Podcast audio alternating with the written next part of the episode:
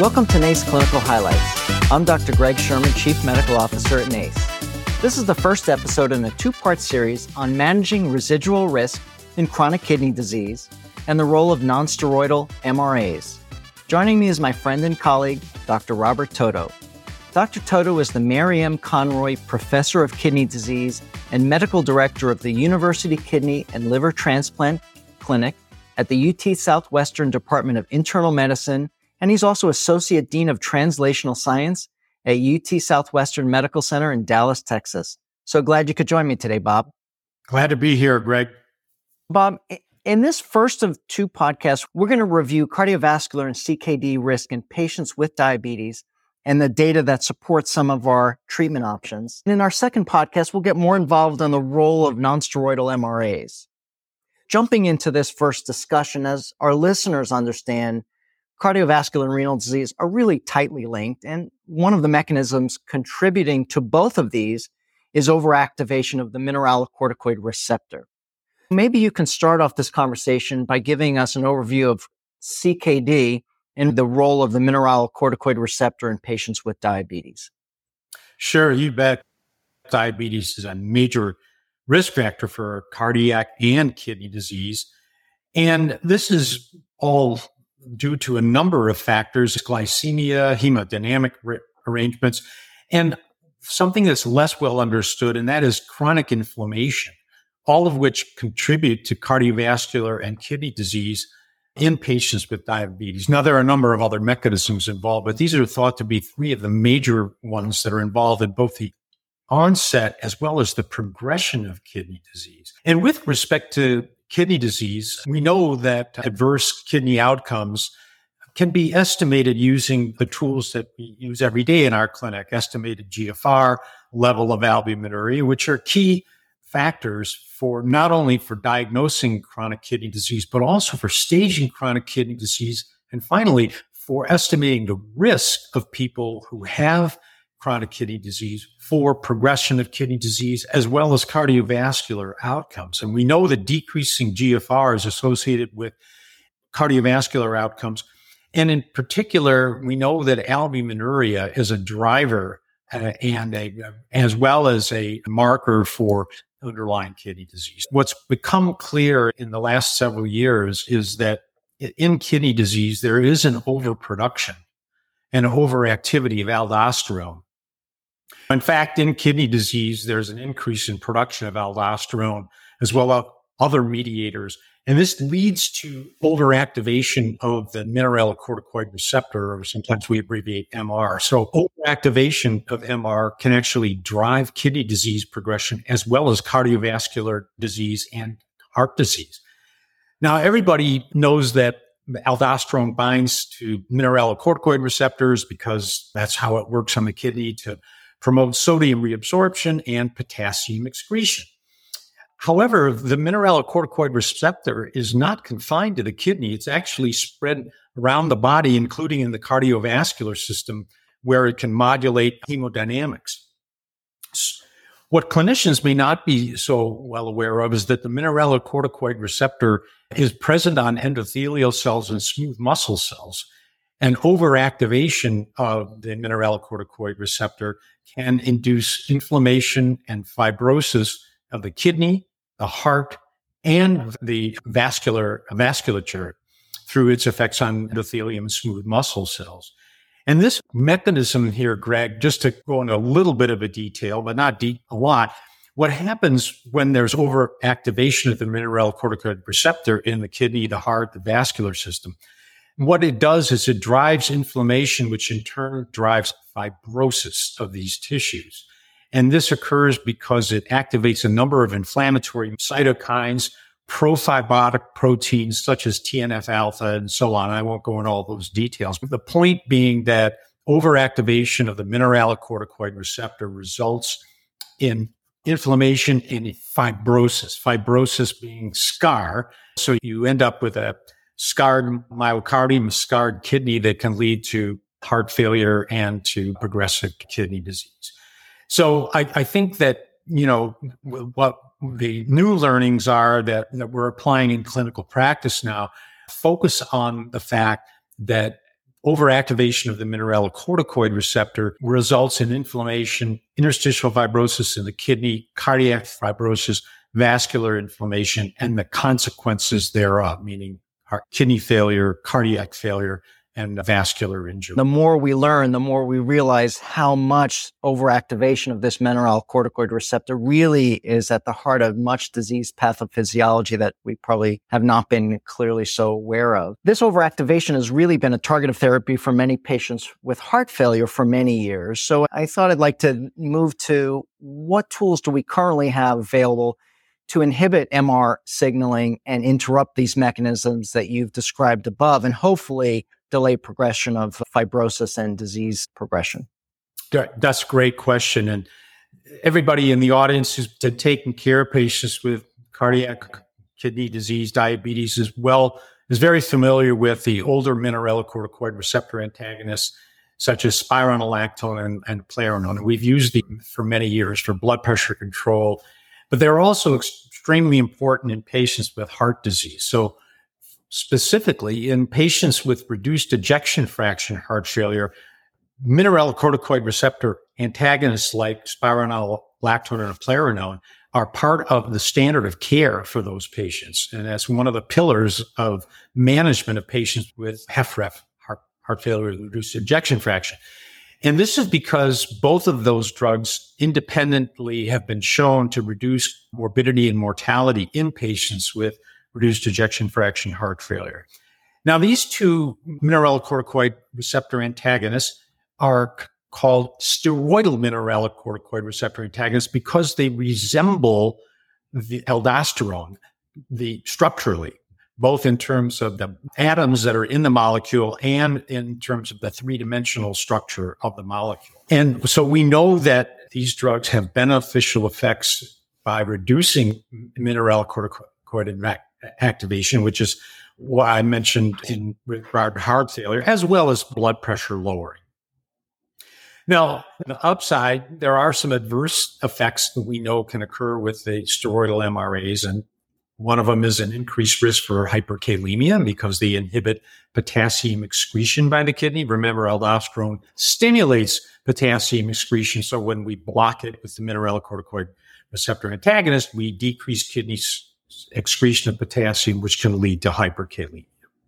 The steroidal are also, besides the hyperkalemia, can have other uh, side effects. I think probably the, one of the most common ones that, that we see is gynecomastia, and that can be within in men or women who are taking these drugs.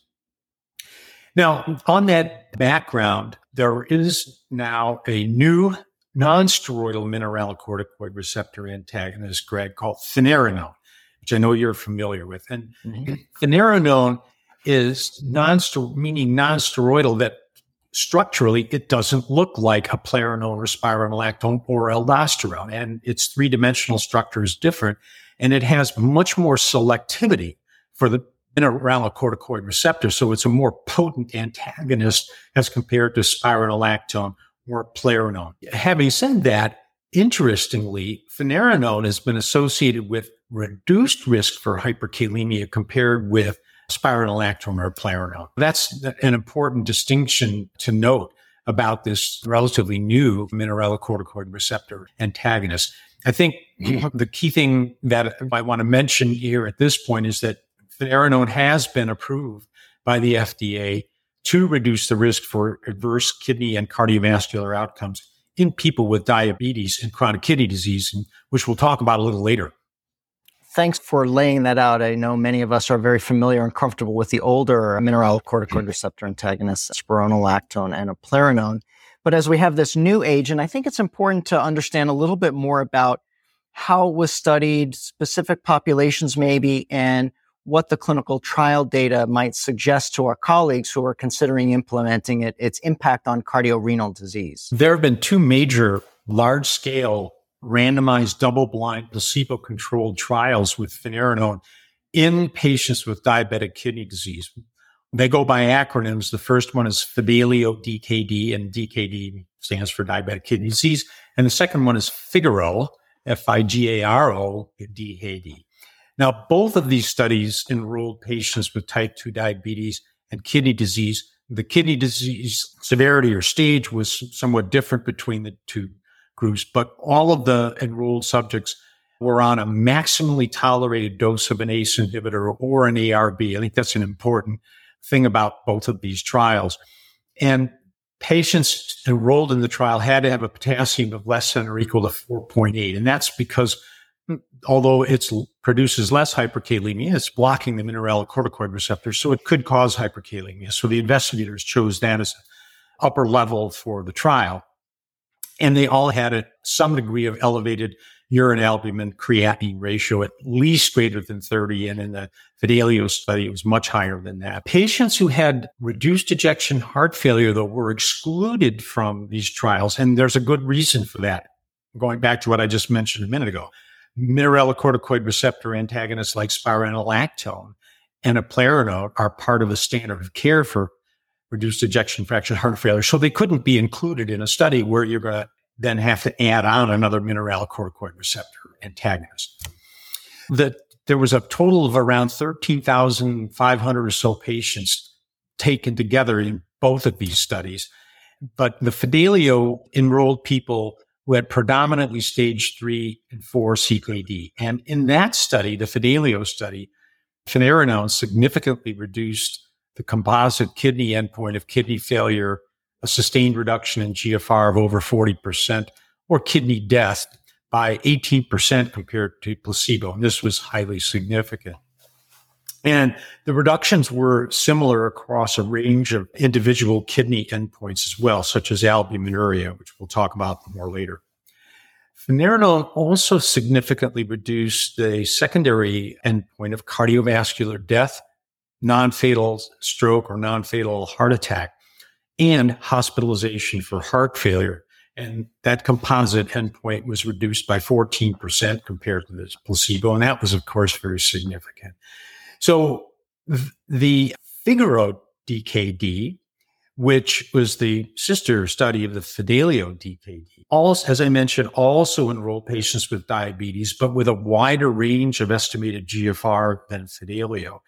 And in the Figaro study, the primary outcome was a composite cardiovascular outcome. It was a composite of death from cardiovascular causes, and again, non fatal MI, non fatal stroke, or hospitalization for heart failure.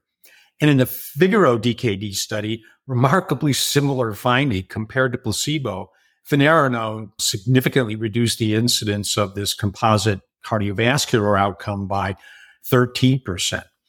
And in the Figaro DKD, which is like a, a as I said, a, sort of a sister, but also a, in a way a flip of the Fidelio, whereas Fidelio's primary outcome was kidney and secondary was cardiovascular. In Figaro, as I just said, the cardiovascular outcome was the primary outcome, and there was a secondary kidney outcome. And finerenone also benefited the secondary kidney outcome in Figaro DKD. In these studies overall, finerenone, as I mentioned, which was striking to me, and I've been studying this problem for many years now, that is hyperkalemia with mineralocorticoid receptor antagonists in people with kidney disease from diabetes. Finerenone was associated with really modest increases in serum potassium levels. So, for example, in the Fidelio trial, the mean serum potassium level difference between finerenone and placebo over the course of the trial was 0.323 millimoles per liter. And that was pretty much consistent from the four month time point in the trial, which lasted about two and a half years on average. Discontinuation of finerenone due to hyperkalemia was also found to be uncommon in both of these trials. I, they really, it was remarkable that all of this could be uh, accomplished in this population. I think there was a lot of concern that hyperkalemia might fate the trial, but both of them were completed and both of them turned out to have significant impact on patients with diabetic kidney disease. Bob, that sounds like some really great data for a, a, new therapeutic choice for our colleagues to treat patients with diabetes and chronic kidney disease. I just want to put it in perspective of what else is out there, other new or emerging treatments for patients with diabetic kidney disease that our colleagues should be aware of as we're talking about this new nonsteroidal agent as well. Excellent point. The first and foremost, I have to say, is the SGLT2 inhibitors. There's a number of trials that we have now, large scale trials in diabetic patient populations, for that matter, as well in non diabetic populations that have clearly shown that these drugs slow progression of diabetic kidney disease. They reduce the likelihood of heart failure hospitalizations in the diabetic patients with kidney disease. And among diabetics with atherosclerotic cardiovascular disease, they also have shown significant benefit. So there's no doubt that the SGLT2 inhibitors are an important new, relatively new armamentarium, not specifically for lowering the blood sugar, but for reducing serious adverse events, meaning heart is heart failure, kidney failure, death due to cardiovascular complications. So this is really an important advance. Now, on the heels of the SGLT2 inhibitors, another therapy that's out there, And I know a lot of our audiences using these therapies are GLP-1 receptor agonists. And these drugs, everyone knows, has a remarkable effect on reducing weight amongst obese patients with diabetes. They're effective for lowering blood sugar. They've also been shown to re- reduce the risk of cardiovascular events in patients with diabetes. Some of the cardiovascular outcome trials with GLP-1 receptor agonists have had secondary kidney outcomes, primarily looking at albuminuria, and they showed benefit there. And as a consequence of that, GLP-1 receptor agonists are now being tested in studies that are with a primary renal outcome. I would just mention that in addition to the SGLT2s and the GLP-1RAs, there are additional nonsteroidal mineralocorticoid receptor antagonists that are being tested in a number of different populations for potential benefit. And finally, there are a couple of studies looking at new aldosterone synthase inhibitors, and these are starting to advance from phase two to phase three trials now. Bob, it's very exciting that there's so many options available to our patients and more on the way. Thank you for taking the time to speak with me and share your expertise in chronic kidney disease and the associated underlying cardiovascular disease and risk of CKD progression in our patients with diabetes. This is some great information for our colleagues who can hopefully bring it back to their patients. Thanks, Gregg. I thank you for inviting me, and I, I hope this is helpful to our colleagues in practice. I'm sure that it will be. If you're interested in learning more about how to incorporate nonsteroidal MRAs into the management of your patients, join us for the second part of my discussion with Dr. Toto titled Managing Residual Risk in Chronic Kidney Disease The Role of Nonsteroidal MRAs. You can also go to the NACE website at naceonline.com and register for any of our other enduring activities on CKD or any other program we've developed. Please like us on Facebook at NACE and get access to other content and programs we share. I want to thank you for joining us for this podcast.